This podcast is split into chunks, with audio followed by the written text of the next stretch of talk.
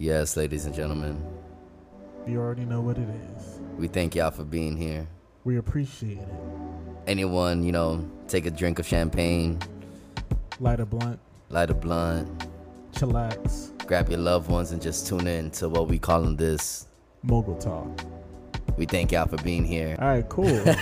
I dig that intro. I dig that intro with the beat and shit. but yeah, ladies and gentlemen, this is called Mogul Talk. I got. I'm the one they call the sauce. Your baby daddy, Kevin Marin, but you can just call me Church. and you know who it is. All hail the king, long live the king, the one, the only, King Jules, live in the flesh, royalty in the flesh. We out here to change the game. As a part of Table Talk Radio, we bringing bring we're gonna bring these to you every Saturday, and we're just gonna have that mogul talk. We young moguls trying to make it out in the game. Round Table is what we represent, Facts, facts, facts. and We're just trying to make moves out here, you know? It's like we're all trying to eat. yeah, as Why we can't eat, we eat together? And as we start this journey, I hope you can take a ride along with us. Um, but to start it off, I don't even know what the fuck we're gonna talk about.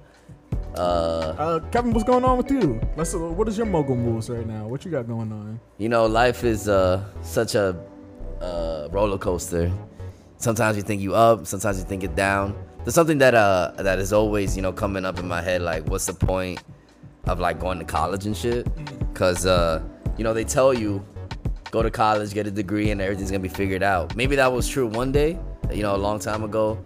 I actually before you could get a high school degree and um, you'd be Gucci. It's not happening now. it's just you know the market is so oversaturated. Yeah, yeah, yeah. People are living longer. Um, people aren't retiring because they got to pay more bills. They got to pay their student loans. Um, Yeah. I just feel like uh, you know life just gets harder, and for and for the rich, you know the white priv- the privileged people, it gets easier for them. But for us, it just seems to get harder. It gets hard. So, as a young mogul yourself, like, how do you find, how do you navigate trying to find a balance between your where you are right now and where you want to be? Because I find like right now, what my situation is like, I feel like we're on a cusp of being where we want to be. You Of know, course. we're moving and growing into the moguls that we're meant to be, and like the musicians and like the artists and the top personalities that we're meant to be. But we're in, we're kind of like outsiders looking in right now. We're looking with like a small scope, and we're saying like, okay, I could be there.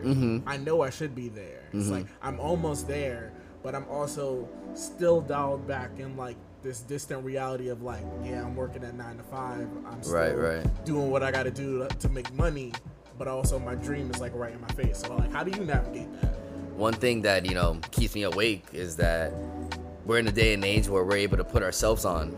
You know, this internet yeah. age.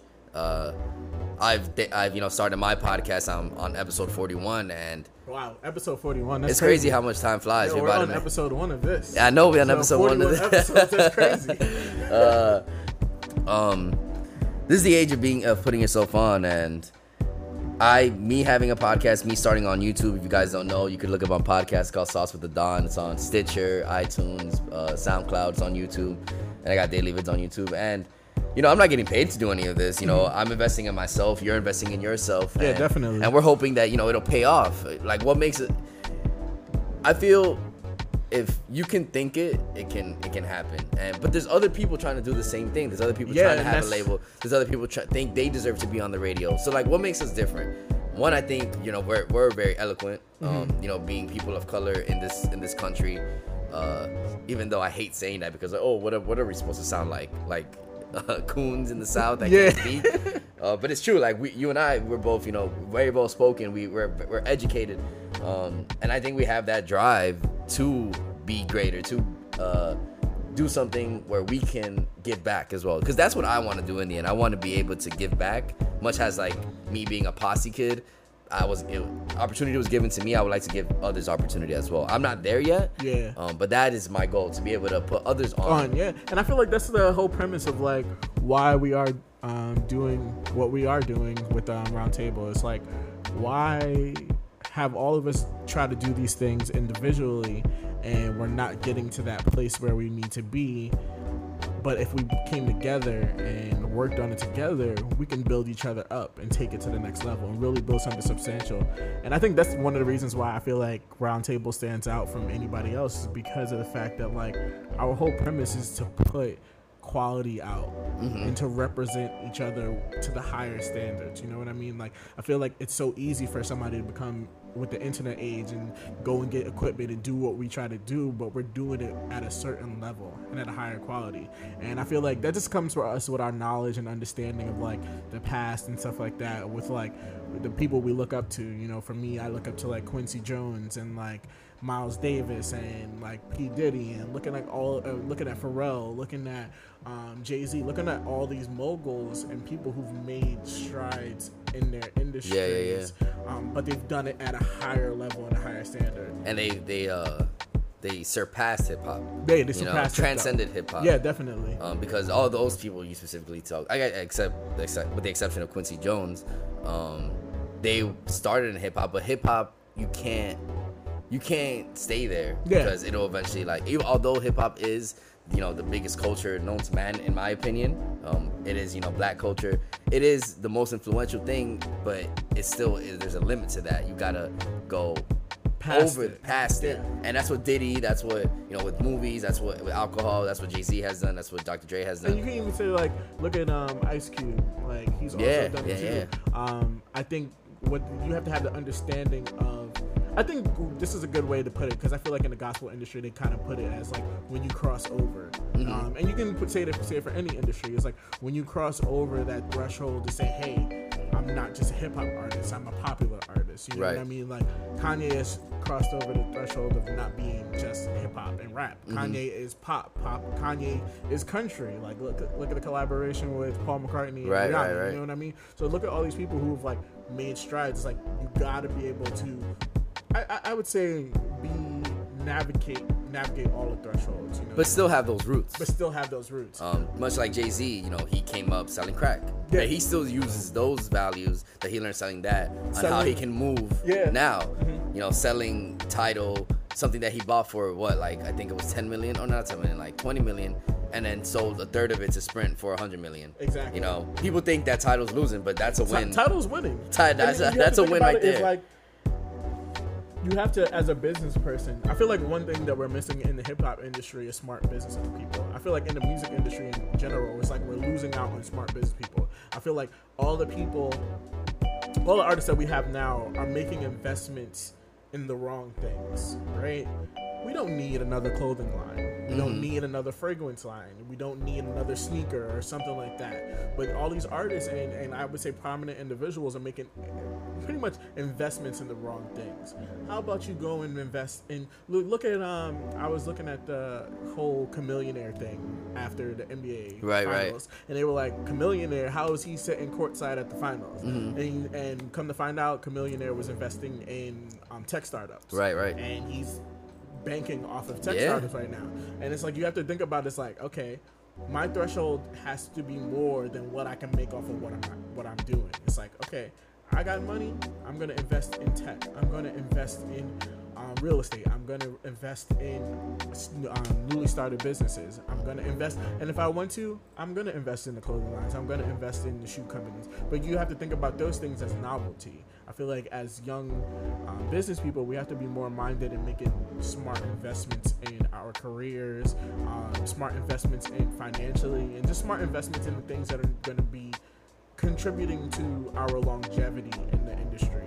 Um, I feel like if you make investments into, into things that are not going to push you um, and develop you, you're gonna kind of have to go back because at the end of the day, there's always gonna be a new sneaker. Mm-hmm. There's always gonna be a new clothing line. There's always gonna be a new fragrance. People are going to get bored with what you have, and they're gonna be looking for something. Well, you know what people don't get bored of? More technology. Right. They don't get more bored of new houses. Right. New, right. Um, new businesses, new restaurants, and stuff mm-hmm. like that. So I think now we just have to just be more mindful of just like making smart investments. I feel like even with the now like us, we're on our way to the top, but like we're making smart investments in what is going to push us to be better. Mm-hmm. You know. And I, I like what you say with that because um through that we can create something known as generational wealth Yeah. for our kids, for our grandchildren. Something that you know, as people of color, we it's hard for us. You know, like how Jay Z says, you know how um, all the Jewish people own all the property Yeah. in in America. When you know the Holocaust occurred, they they were able to listen to their elders, and they're like, we need to join together in order to have these properties. You know, put our money together. When you need help, we can do it. And Yeah, exactly. unfortunately.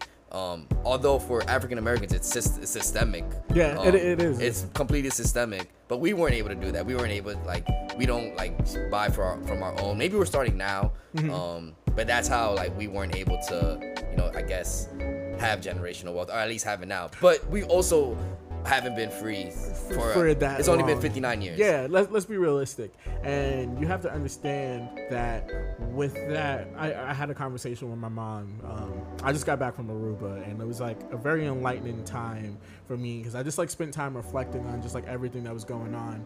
And my mom made a very interesting statement when she said, um, "I pray for better for my children." And she's like, I look back at like my our ancestors and like my grandparents and my great grandparents. It's like every generation has done better than the last. You know, she was like recalling that my great grandmother came to New York with a suitcase and um, like fifty dollars, and like her being the oldest of fourteen siblings was like navigating, trying to like give them a, a better sense of life than what they were used to.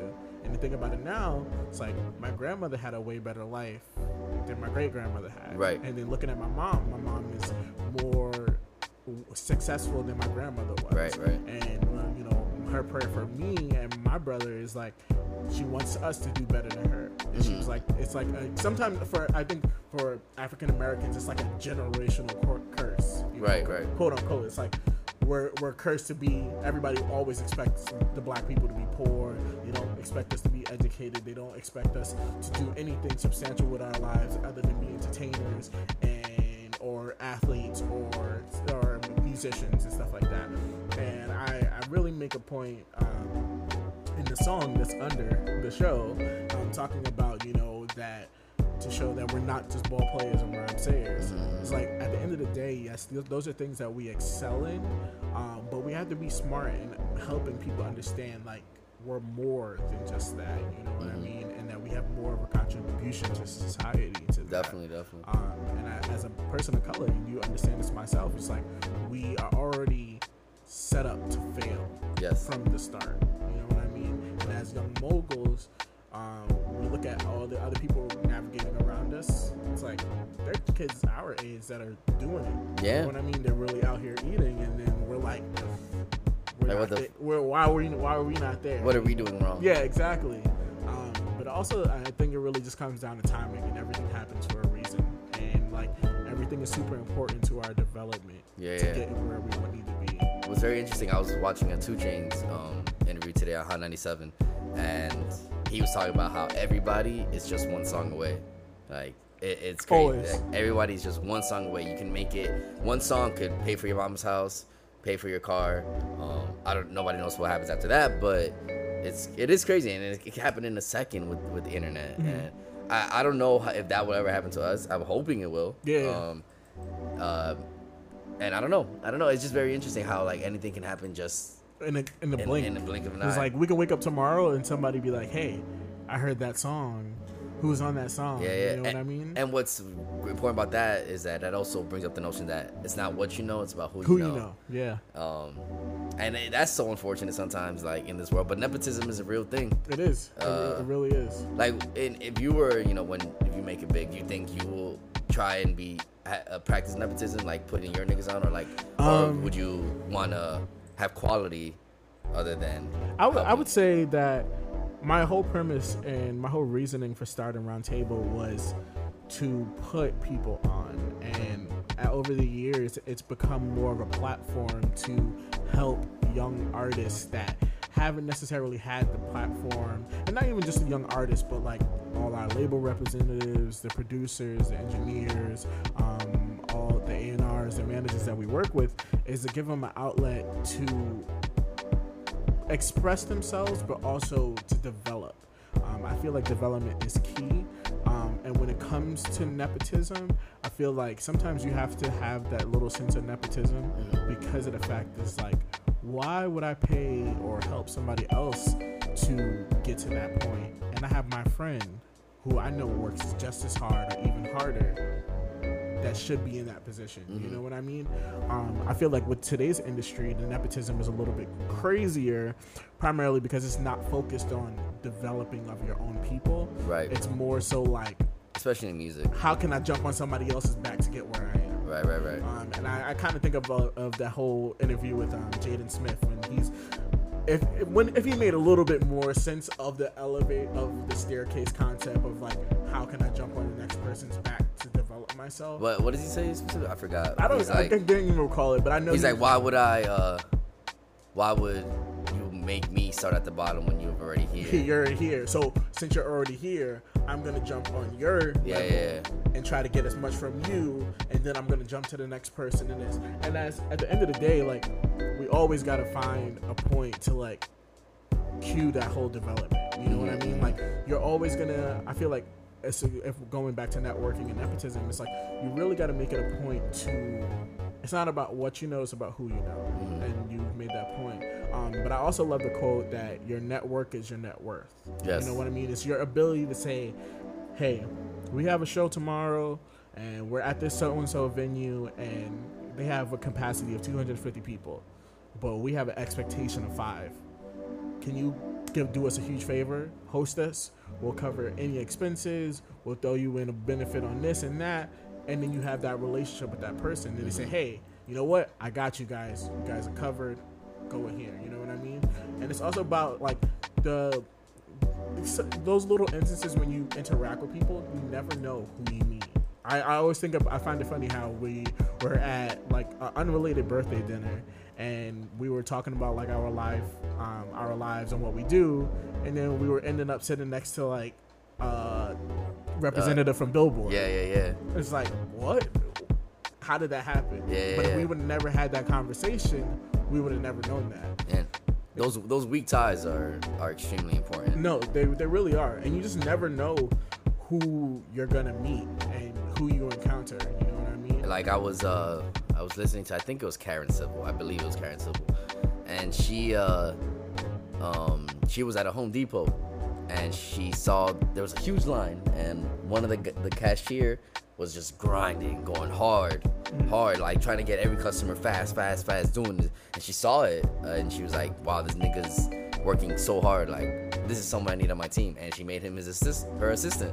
That's crazy. And she's like, you never know what what you can do. That's why when you're at a position, you always got to try your best, no matter how dreadful it might be.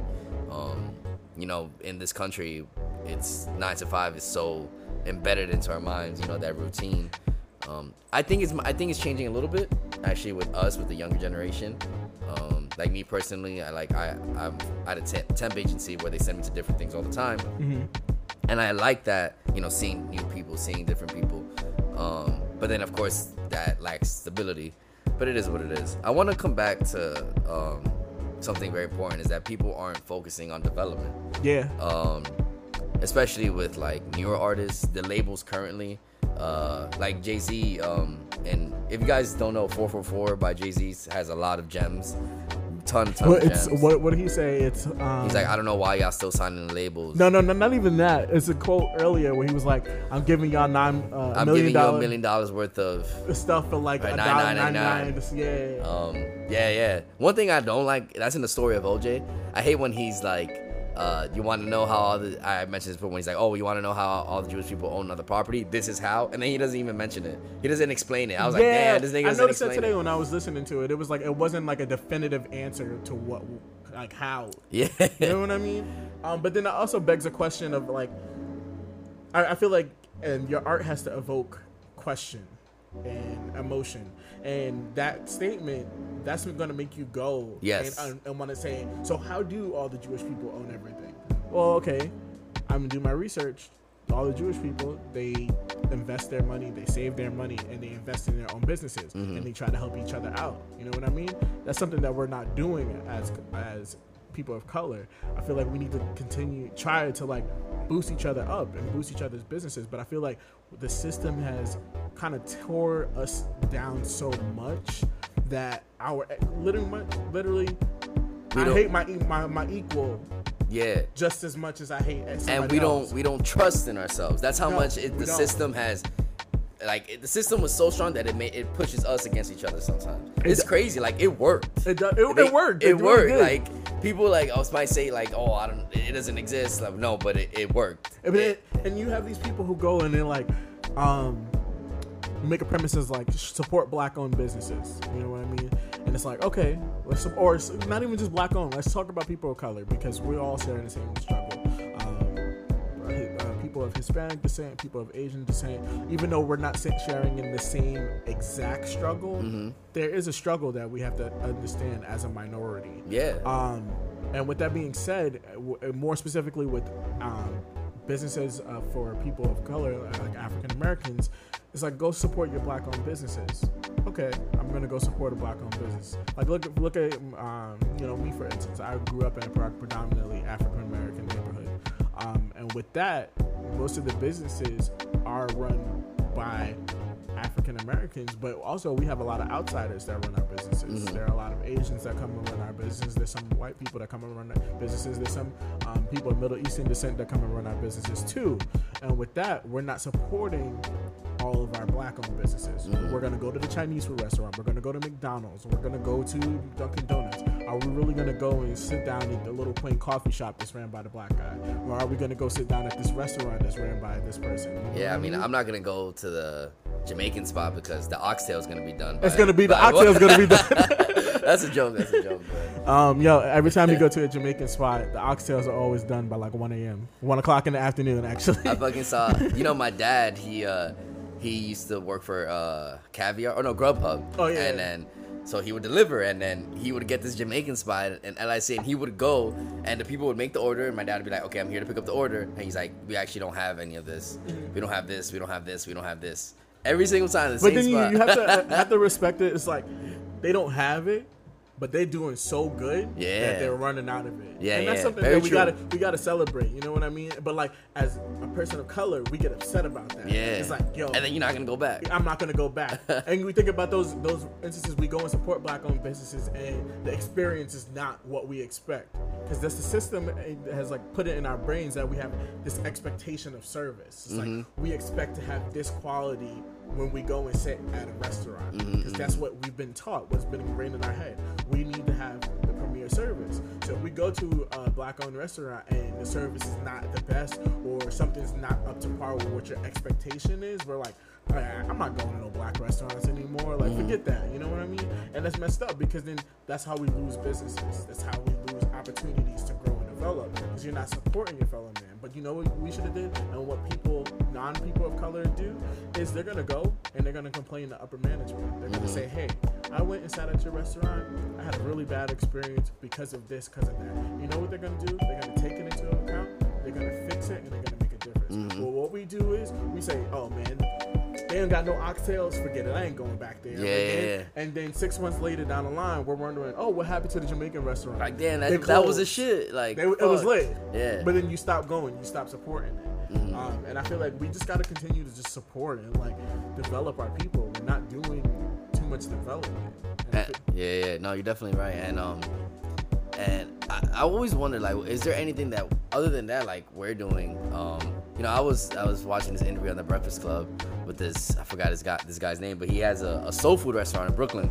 oh, is it SoCo or? Uh, I think it's I'm not, I, uh, it's either that one or there's another one. Does he have a TV show? Yes, he Or- has a TV show. I, I read, uh, um, I And-.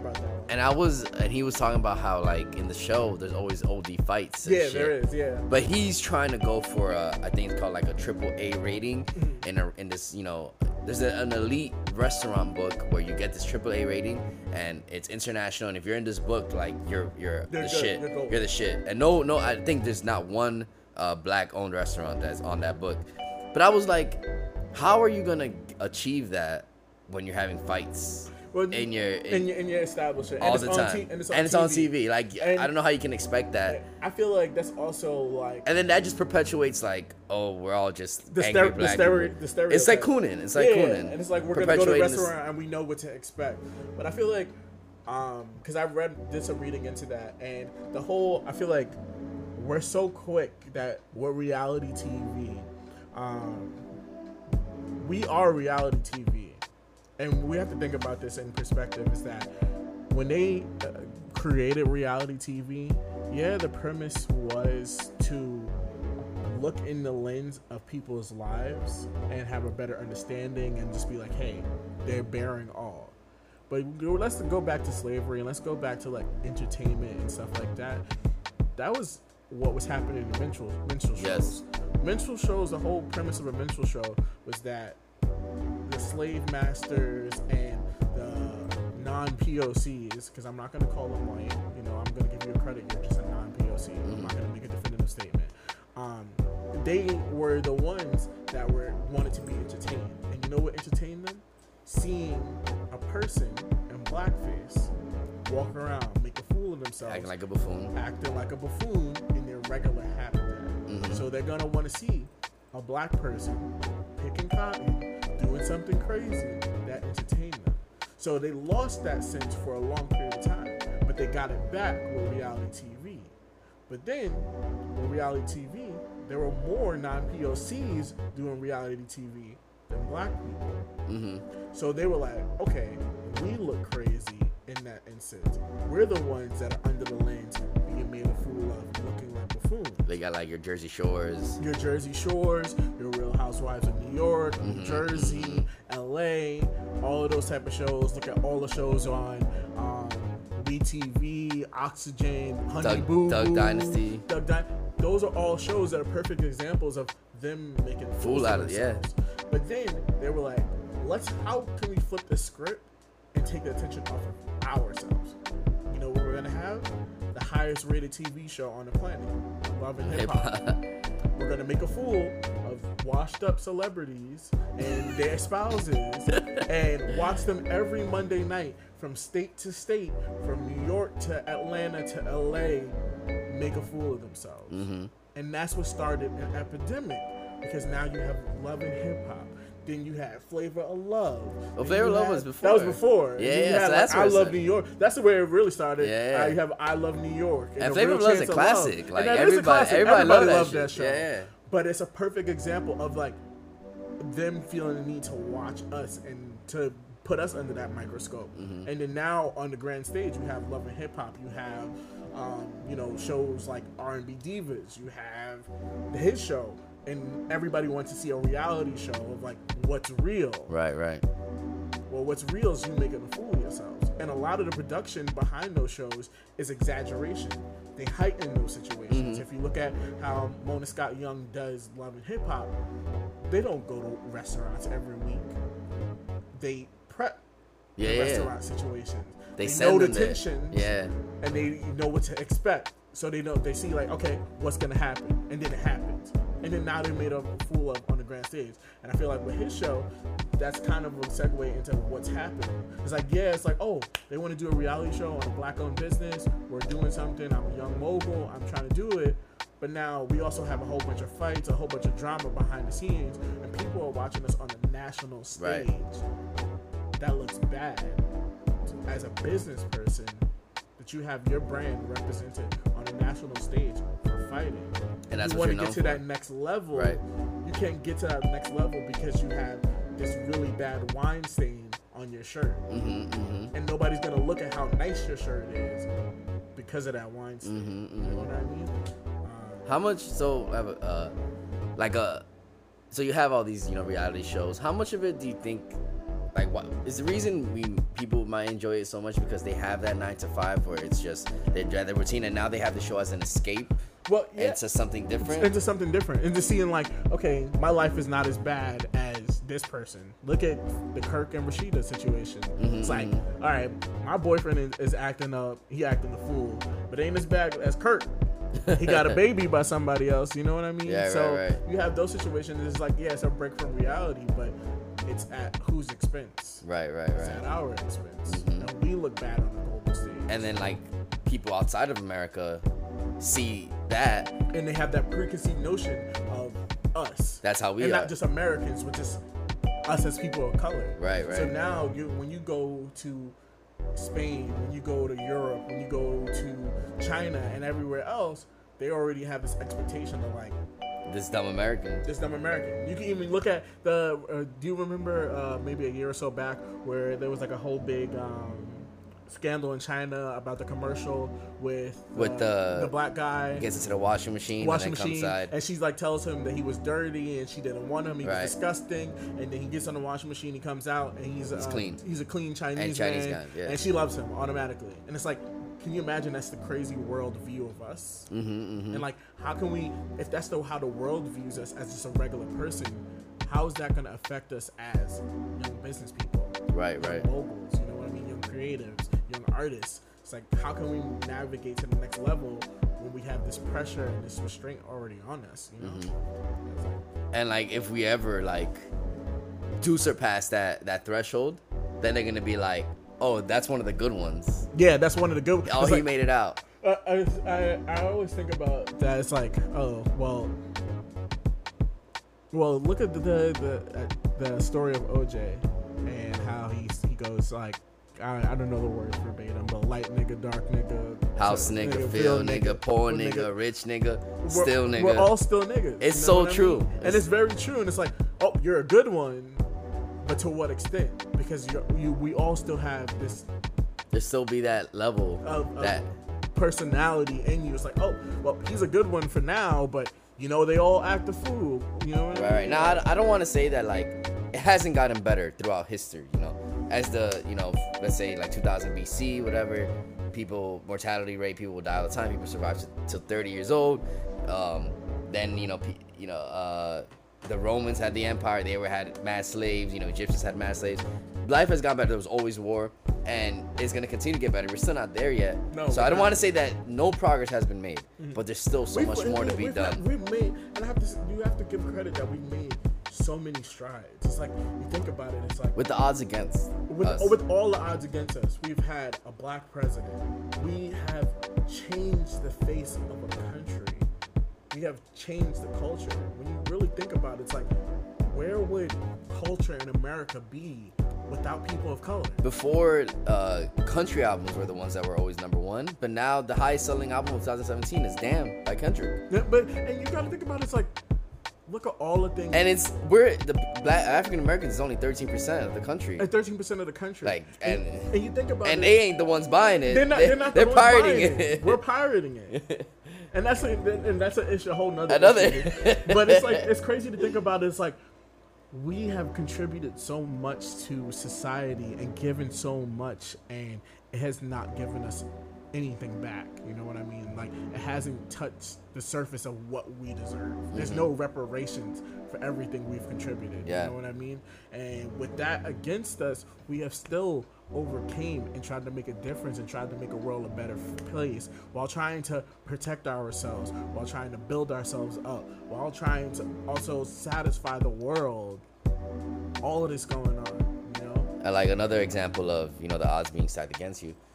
In in Hollywood, um, a black film will get like ten times less you know funding for the movie, right? And they're expected to deliver, and if they do deliver, much like Get Out, which had a, a low budget but delivered and made millions and millions and millions of dollars, but you know, you would think that oh maybe like now the next movie should get a bigger budget, but they're now what Hollywood thinks is like oh you did it with that amount of money, we'll just give you the same because you can do it again. But while a white film with a white director, they'll get so much money, but it's a bust. It's like oh it's just one of those. Mm-hmm. It's one of those. You'll still be able to get think, that think about it with the um I recently read the article with um Mahershala Ali um in GQ magazine and he was talking about uh, Moonlight. Uh-huh. And you think about it, it's like black films in Hollywood, they're so typecast and they're so type type driven in general. It's like it's either a slave film, Right. a really heartfelt drama about overcoming circumstance, or a biopic. hmm That's all we get. Yeah, yeah. We get we only get a reflection of life, and Hollywood only praises us when we're doing a great job of being ourselves. You know, we don't get the opportunity to say, "Hey," like look at um, the whole issue with Idris Elba being Black James Bond. Mm-hmm. It's like, Well, now to be fair, the guy said that he would prefer, I think, Don Cheadle as opposed to. A- but he did say that Idris Elba was too street, which is kind of. which is which is too street. But yeah, yeah. It's but the world perspective would have seen that as, well, why does James Bond have to be black? Right. Yes. Right. You That's have- that's the that's the that's the perspective. like he was in black this all, all the time. Like, why is he gonna be black now? Like, why would you change that? Why do you change that? It's like Santa Claus. Santa Claus can't be black.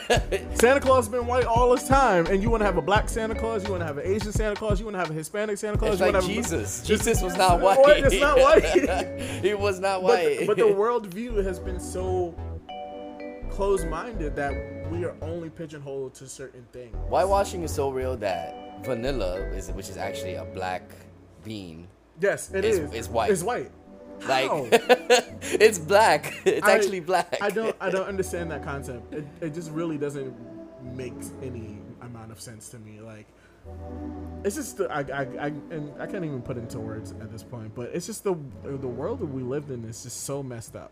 I feel like the odds are always against us, but it's most important to remember that we gotta just do what we gotta do to overcome those circumstances. Of course, and um, the only thing that I like in my like how I live day by day, the only thing that's against me or like will stand against me is just myself. Yeah. You know, it really is yourself. you are your biggest enemy. You're your biggest um, competition. Mm-hmm. You know, your what what you think about and what consumes your mind is the only thing that's gonna stop you. Nobody else is gonna stop you. You gotta just overcome that. YOLO, nigga. Yeah, YOLO. At at at the state that you're in, um, moving forward, what are some things that you can? I, I, I would say, what are your tips for a fellow mogul or somebody who's not? Because we're all at different levels um, of our careers and points. Um, we think that we're not at a level where somebody else is at, um, and somebody might think that we're at a higher level than them. Yeah. you know what I mean. So, um, in your process and in what you're working on, what would be something that you would kind of just say, "Hey, this is how I would suggest doing it or going about navigating it." Um, so like definitely like how I said before is that you we have the ability to put ourselves on. I uh, we have a friend. Um, what's her name? Brianna Bougie Bree. Oh yeah, yeah. she yeah. just started a, a Instagram account called Everything Pop, and uh, she's I guess she's really into pop culture and she wants to talk about it. She posted it up with me like that podcast you have, just do it. That that blog you're trying to make, just do it. That book you're trying to write, just write it. Yeah. And um, it really is because you know you make a good point that other people, you know, I don't see myself I, I like leagues ahead of nobody. I think I'm nowhere, but to they, somebody, to somebody like they might see me and they'd be like, "Yo, this nigga's actually doing it." No, and, and it's for real. Like I, uh, on my birthday, like I got a message and the person like wished me happy birthday, and they're like, "Yo, I'm like really proud of your progress. Like I'm watching, you're doing good." And to me, the past like six months to a year, I'm thinking like I'm not doing nothing. Yeah. I'm not like, what am I doing with myself? Like, I'm not nowhere near where I need to be. And to this person, they're like, yo, he's really eating, he's really working. And I'm just like, okay, so now that somebody else is thinking that, that is kind of like a motivator for me to say, hey, I need to continue. I need to continue and I need to work two times as harder. Because if I'm, if somebody else thinks that when I'm not doing anything, what can they really think about it Right. we're like really working hard to the highest level, you know? And um, you know, and another important thing is that we have the same 24 hours as everybody else. Yeah, we it do. depends. It's always like how you use it. You know, I've been uh, I've been unemployed for like a month and like two weeks now. Are, are you unemployed or are you just self sufficient? I guess I'm self-sufficient. I, I Um, don't I don't consider unemployment a thing because you have your own yeah you're unemployed by somebody else but Right. you're, you're doing your own thing. Yeah, It's like- true. I feel like we get we get into this like idea of just like oh just because I have a job I'm not working. You know what I mean? True, you you're working true, and eating just as hard as somebody else is doing nine to five on a regular you know Very what I mean? Very I true. feel like we gotta respect uh, people who are doing freelance and just doing it on their own you know? Mhm. And so like that time that I, I'm, you know, I have available now, you know, I put it into YouTube and put it into have, creating those daily vids, you know, editing more shit, and um, it's it took like my friends telling me like, yo, you have this time now, use it. Yeah, yeah. Um, and that's what everybody else. When you have the time, like, mo- like those gr- the great CEOs will tell you that you only really need like six hours of sleep. You know, Elon Musk he cuts his days to five minute segments um, in order to get so he could be, stay on track and accomplish himself. One day we'll you know we strive to get there because we will become busy. You know, people are gonna want us. People are gonna um, need our help, and we're gonna have to want to help people. Um, what I'm trying to say is that uh, you need to you need to know where your values are.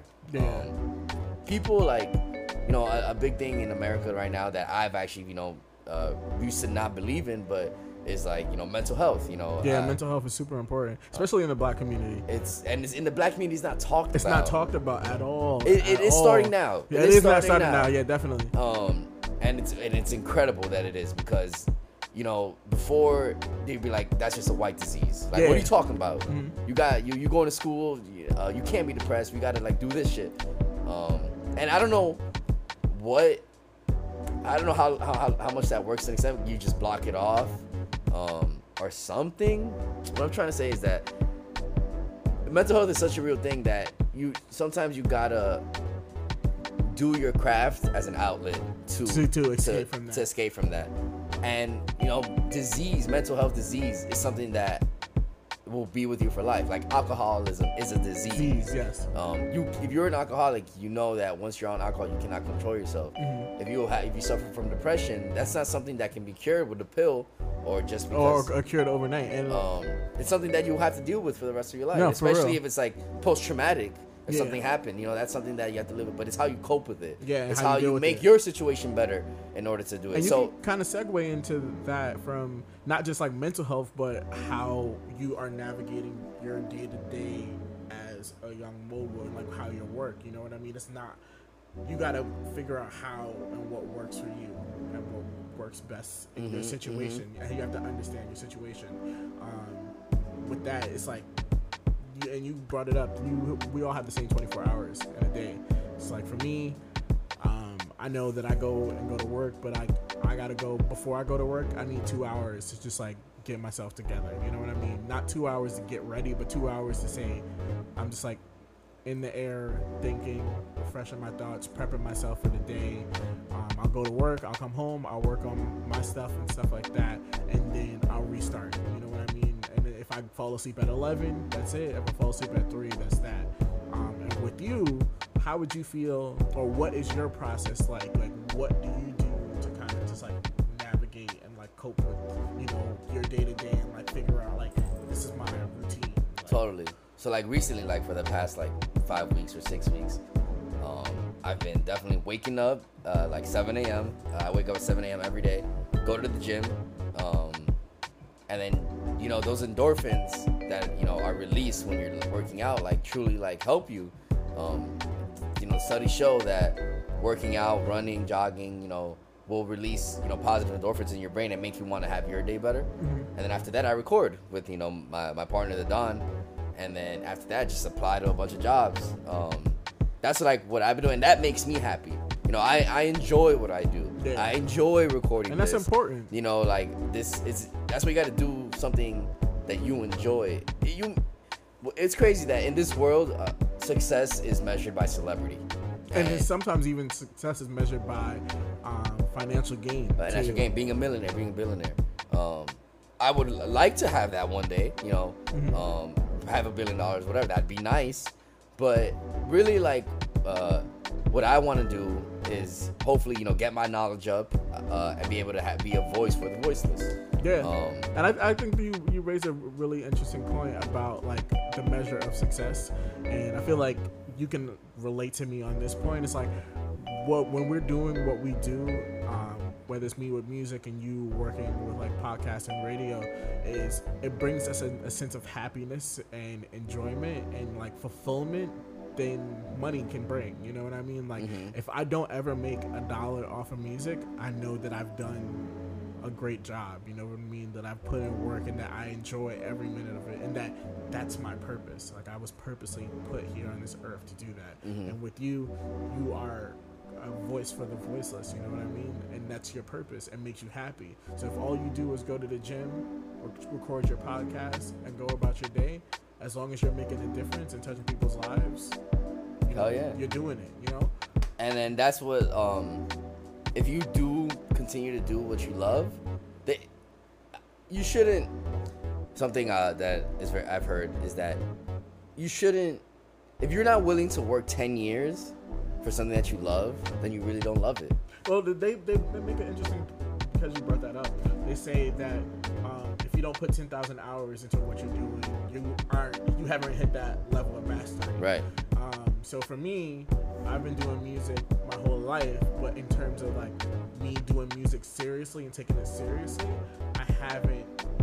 I've been only doing it for what the past seven, eight Right. I don't even count the first two years of high school seriously because I wasn't taking music seriously at that point. Right. Right. Um, so for the past seven, eight years, that's when I've been really taking music seriously, something that I want to do. So it's like, and then this also brings up the point too. Like I feel like um, we're, we're we're thinking about like when we're gonna reach that level of success, and I realize it's like a lot of people in the industry are not reaching that level of success until they hit their 20 late 20s Right. you know what i mean like jay-z didn't get on for his first album until he was 27 Right. Yeah. um, you think about J. Cole. J. Cole was 26 when his first project dropped. Mm-hmm. Right, right. think about Kendrick. Kendrick was about 26, 27 was you, for you got two chains who's 40 years 40, old. and 40 years old. He didn't get on until he was like in his early 30s. Yeah, like Duffel Bag Boy with Play Serve came out 2007, 10 years Two- ago. 10 so years when he was 30. When he was 30. When I guess he had his first pop off single. Yeah. And that was when he was Titty Boy. And then he became Two Chains later on, like years after that. Yeah. So and he just probably dropped like his most successful album now, Mm-hmm. Uh, Pretty Girls Like Trap Music, and he's 40 years old. and and, and that, that that begs up the point. It's like we we see uh, we see all these young people doing what we're doing, and we're like, oh, we're not quite there. Excuse me. Um, but it's like, are they there yet?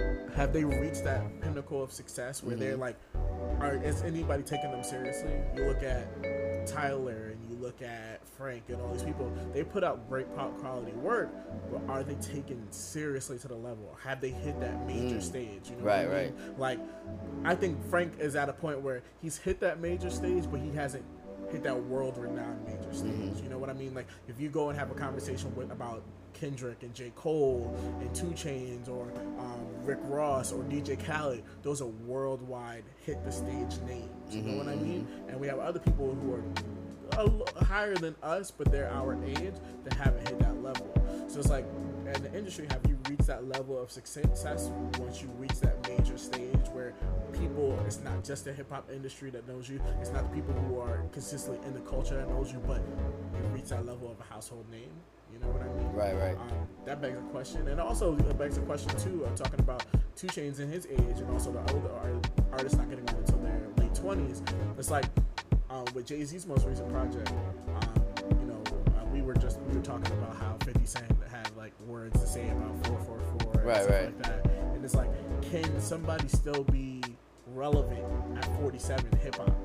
Because we look at all the older hip hop heads right now. You think about like Q-Tip and a Tribe Called Quest. You think about De La Soul. You think about Rest in Peace Prodigy. You think about uh, Fat Joe and Remy Ma. Like these people are in. They're older. Yeah. Fabulous. 40. Fabulous. They they these people are in. Uh, Kanye just turned 40. Kanye just turned 40. Kanye might be like, He's on the younger side of it because he just turned 40. Yeah, yeah, yeah. But he still has. He's not there. He's not like when we hear talk about like Fabulous, Nas, Jay, and all the rest of them.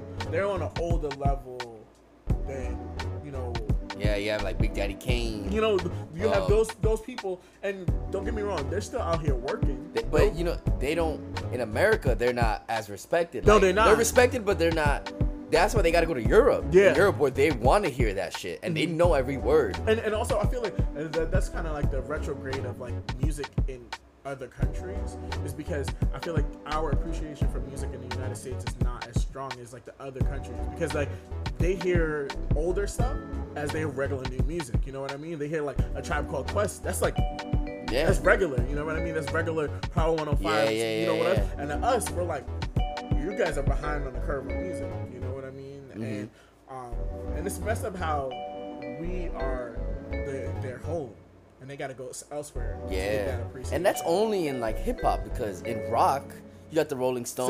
Stones, you have the Grateful Dead. You got Me- Metallica. They're still touring. You They're got doing- and- and you got U2 who just uh, announced like the rest of their tour. I think Joey Tree tour, and is now the biggest tour Mm-hmm. of the of the year of anybody any artist.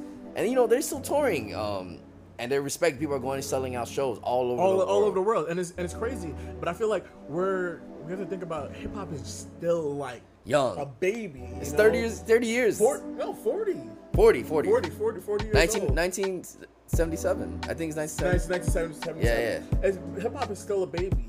Um, and, and granted, like rock and roll is still fairly young too. It's Like- only been like 50 or 60 years. I think the first song, "Great Balls of Fire," is considered no, no. Rock, rock Around the Clock is considered the first rock and roll song. I think that came out like '47. Yeah. Yeah. Um, so that's still fairly young, but I feel like people's understanding of rock and roll is a little bit better than understanding hip hop because people are still trying to navigate hip hop. People are still trying to figure out what is hip hop and what it means to the culture. Because up until a few years ago, people still hated hip hop. Mm-hmm. Now hip hop is one of the most um, popular music, if not the popular music is, of the yeah. time. You know what I mean? And what's uh crazy is that like you know how rock and roll began back then, and then they branched out into like your grunge rock, your punk rock, Well, your you- hair rock, and now I think is now when hip hop is branching out. Into more. Other Although we did, oh, we did have like you know gangster rap or and trap rap and like um you know evil rap. You know, Like- you can think, think about it. It's like uh, it goes. We gotta like really go back to our roots. Like, if you go back to the roots of rock, you can really navigate. Or I, I don't know why I keep using the word navigate, but you can look at like how blues effect on rock was the reason why it was able to branch off. You know what I mean? Um, and you can look at at that. At, with hip hop, it's like then it, it was able to navigate between if you break it off into two sides into early hip hop, you had conscious hip hop, and then you had bubblegum hip hop. Mm-hmm. You either had the hip hop, hip to the Like heavy, boom- boom bap, you know what I mean? Or you had Public Enemy. Right. You had a Tribe Called Quest. Right. You had um, the Jungle Brothers. You had De La Soul. You had Zulu Nation. You had all these. You had people being more conscious. You had the pe- people who were being ra- more radio commercial. You know what I mean? Um, and that kind of segued off and it broke down where it's like there's always been this battle of commercial versus consciousness. Right. Right. Um, and now we've kind of been breaking more off into like you could break off into gangster rap, you can break off into evil rap, you could also break off into, you know, contemporary hip hop rap, Like pretty boy rap, swag boy rap. swag rap. Yeah. You can think about, and then also um, another huge factor into the hip hop culture now because I feel like the hip hop culture now is all blended into trap music Right. Right.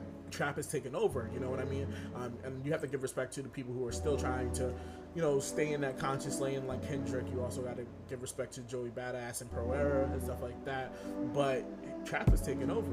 Trap is Has hip-hop, taken over. You know Yeah, what I yeah. mean? And um, that, which was one of the subgenres of hip hop back in the day, is now the genre of hip hop. Mm-hmm. And it's like, are we able to create more genres and segue? Like, is where's hip hop's development? Where where can you see hip hop in ten years? I don't know. Can you foresee hip hop in ten years? It might be something else. It might be something else, and that's also begs the question of like, how can older artists continue? Because you think about it, you brought up the Grateful Dead and Rolling Stones and all these people that are still going on tour from the rock sector. It's like, well, how can Jay Z still be a relevant artist at 57, 10 years from now? You Mm-hmm. Right, know what I mean? right. It's like, is Like we don't expect Jay Z to drop another album. We I don't. mean, I didn't expect Jay Z to drop 444. I didn't. e- I that, that was not in my expectation. But I do I love it? Do I appreciate everything on it? I do. But it's like we as hip hop we don't know we don't know how to deal with it. Yeah, it's like yeah, can we give respect to 444 like we gave respect to Dan or to, to Pimp Butterfly or Mm-hmm, we gave respect to um, The Life of Pablo and all these other projects that have dropped. It's like because he's older. Right. You know- you and we don't we don't appreciate our older our OGs Or older, for some uh, reason. For, for some reason. You know? Like you know, like 40 years old and hip hop is ancient. it is ancient. You're ancient. You're It's like, what the fuck? It's, it's like it's like at 40 you should stop. We don't want to hear what you have to say because hip hop has always been a voice for the youth. Yes. and we don't know how to appreciate age in hip hop right now. I always wonder, like, cause you know, I feel I think how hip hop, not hip hop, but black black music in in America like how it was transformed because you know when the when slave trade happened in America, you know they took away our instruments. They took away their instruments, you know, and they couldn't perform. But you know in Haiti and like Dominican Republic, they still had the instruments, which is why they created salsa. Yeah. You know with dancing, and stuff. like salsa comes from Africa. Um, and so when they did that, that's how jazz was was created, and then hip hop was created. created, and- but how would it be different if that never if, If that if- never happened. Yeah, like what would we have now? And then you know, that, that also begs the question. It's like, well, not even begs the question, but the statement of just like understanding and just appreciating the age and where we come from, and that we, and not even just as like in hip hop, but just like as, um, I'm gonna bring it back to young moguls. You know, trying to on our grind, trying to get to that place. It's like what for me i try to read as many articles as possible i like to watch a lot of interviews i, I try to get as much knowledge as possible from people who have been there and understand it you know what i feel like we need to do that more you know? We're not doing that as Yeah, much yeah, yeah. now you know? Like we're not trying to learn from the og's we're like we want to do our own thing you know what i mean? But those og's are the ones that are going to tell us these are the mistakes that we Right. made that we don't want you to make you know what i mean? Like don't sign that record deal because you don't want to be trapped you know what i mm-hmm. mean? Don't go and say i want that three million dollar sneaker deal with nike and then they own your name. Mm-hmm, mm-hmm. But you could go and get your own big baller brand you know Right, I right, mean? right. so it's like we gotta i don't know we gotta do a better job of just appreciating where it, it, it starts with education. And education, And that's super don't- important. Like we don't have hip hop school. No, I we know, don't. Like people who are classically trained, they go to school for that. They Mm-hmm. learn their history. They learn the roots about that type of music. And unfortunately, we don't put we don't keep the little kids in check. no we don't Um, And and then- I don't know how we can go about that. It's, it's funny because I have there's a I have a little homie who's a regular customer at my store, comes in maybe once a week with his mom. She's like a regular shopper, and he comes in and hangs out with me at the door, and we just talk. And I talk about we talk about music, we talk about sports and everything. And it was funny. He brought up he was like, "Do you listen to XXX Tentacion?" Or? Right, right. And I was like, no. I'm like, and he's like, do you listen to 21 Savage? And I was like, I've heard a couple of 21 songs, um, but like going through a laundry list of like all these mumble rappers and Right, stuff like right. that. And I was like, I'm not. That's not really my scene. Like I like it to get lit, but I listen to more Kendrick. I love Ye. I love Q-tip. Q-Tip. You know, I love I love the, the essence of hip hop that we still got left. Right, you know what I right. mean? And don't get me wrong, like I'm gonna bump Magnolia till the day I die. Yeah, yeah, that's the hardest song. I'm gonna bump Bad and Bougie till the day I die. But to, with that, it's like he. I said to him, I was like, "Do you listen to Kendrick?" He was like, "Who's Kendrick?" And I was like.